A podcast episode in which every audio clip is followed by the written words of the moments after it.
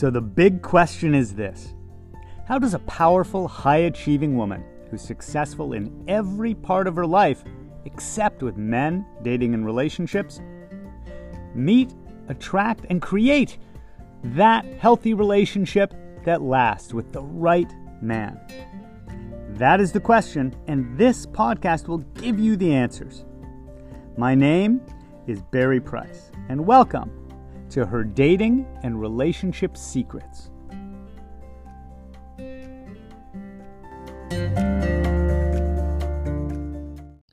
Secret number 209 when to date or take a break.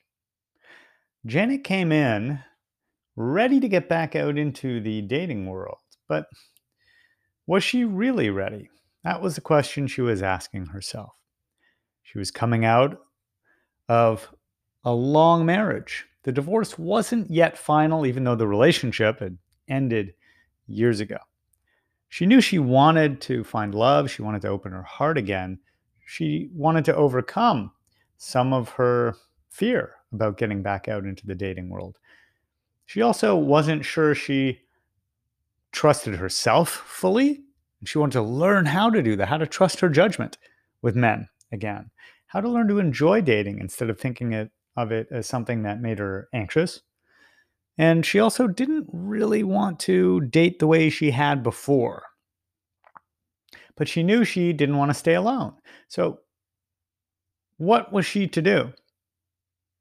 Well, the first thing we we needed to to have her understand was that the enemy for her was fear. The fear that was based on the bad experiences she'd had in her marriage. And this is true if you're coming out of bad relationships, right? Exes that hurt you, even dates that really disappointed you it can make you question whether you should just take some time out, take a break from dating, just work on yourself. So Janet and I talked about it.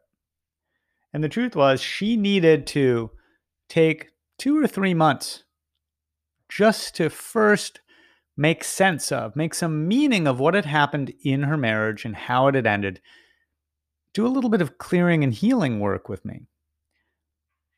And then begin to choose some new meanings, who she wanted to be as she moved forward, as she was able to start getting closure and leaving some of the pain behind. What she wanted to practice. I want to practice being more outspoken, meeting my needs and not putting them aside for somebody, not rushing in too fast. I want to feel confident when I'm meeting people and on a date. I want to feel desirable and desired. We spent some time doing the inner work and the nine environments work on every part of her before getting her back out there. See, the the right time to date doesn't mean you have to wait till you're a perfected person. In some ways, we'll never be fully ready. Part of dating is meeting people who challenge us, who bring our stuff up, a little bit of friction so that our issues do come to the surface. In many ways, we stop growing if we isolate for too long. But when we're coming out of something very long or very emotionally negative or intense, we do need to get our footing again first. So we did that together. And then Janet began to date. And even then, it's kind of like a swimming pool. You can cannonball in off the diving board or you can go down the steps slowly. For her, we wanted to start with just being social. So that's what she did for the first few weeks social through friends, parties, networking, just getting her social skills back. Then we began to expand that into some flirting. And then from there into some dating. We were transitioning from the me focused time to maintaining her ability to still meet all of her needs, not throw those aside in pursuit of dating in a man, not going to an extreme. Learning to trust herself as she lowered herself into the pool and acclimated to the dating pool. Then she began dating. And even there, there's a gas and a brake.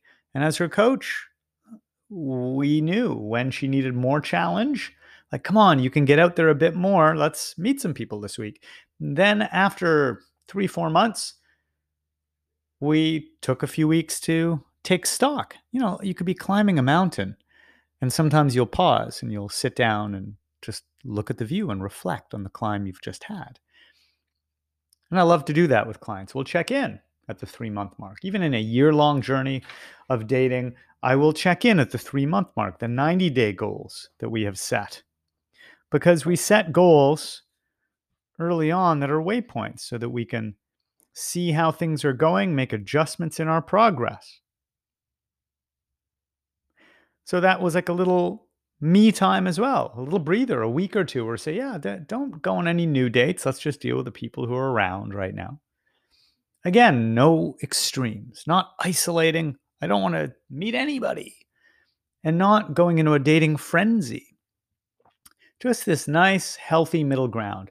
I can ease off a little bit, do a little bit less outward energy around men and people for a while, while I gather my energies for myself and then sometimes I've gathered them enough that I'm ready to extend them outward again. Let me invite people in to meet me. If you've gone through intense trauma in a relationship, you might completely isolate from dating for a while. That just tells you how much intense emotional work you need.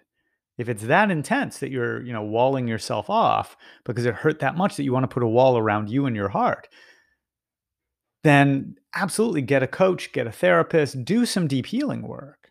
Nobody wants to stay there forever, right? You deserve to heal and move on and let go.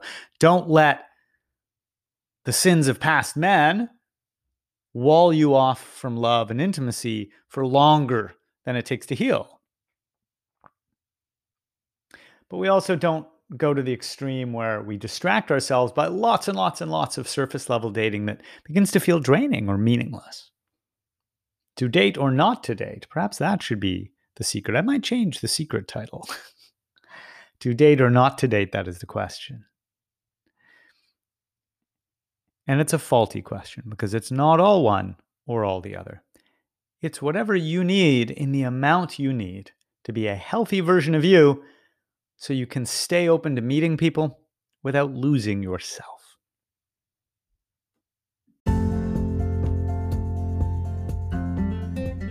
Thanks for joining us. Please remember to rate, subscribe, and also share this with anyone that you think it could help.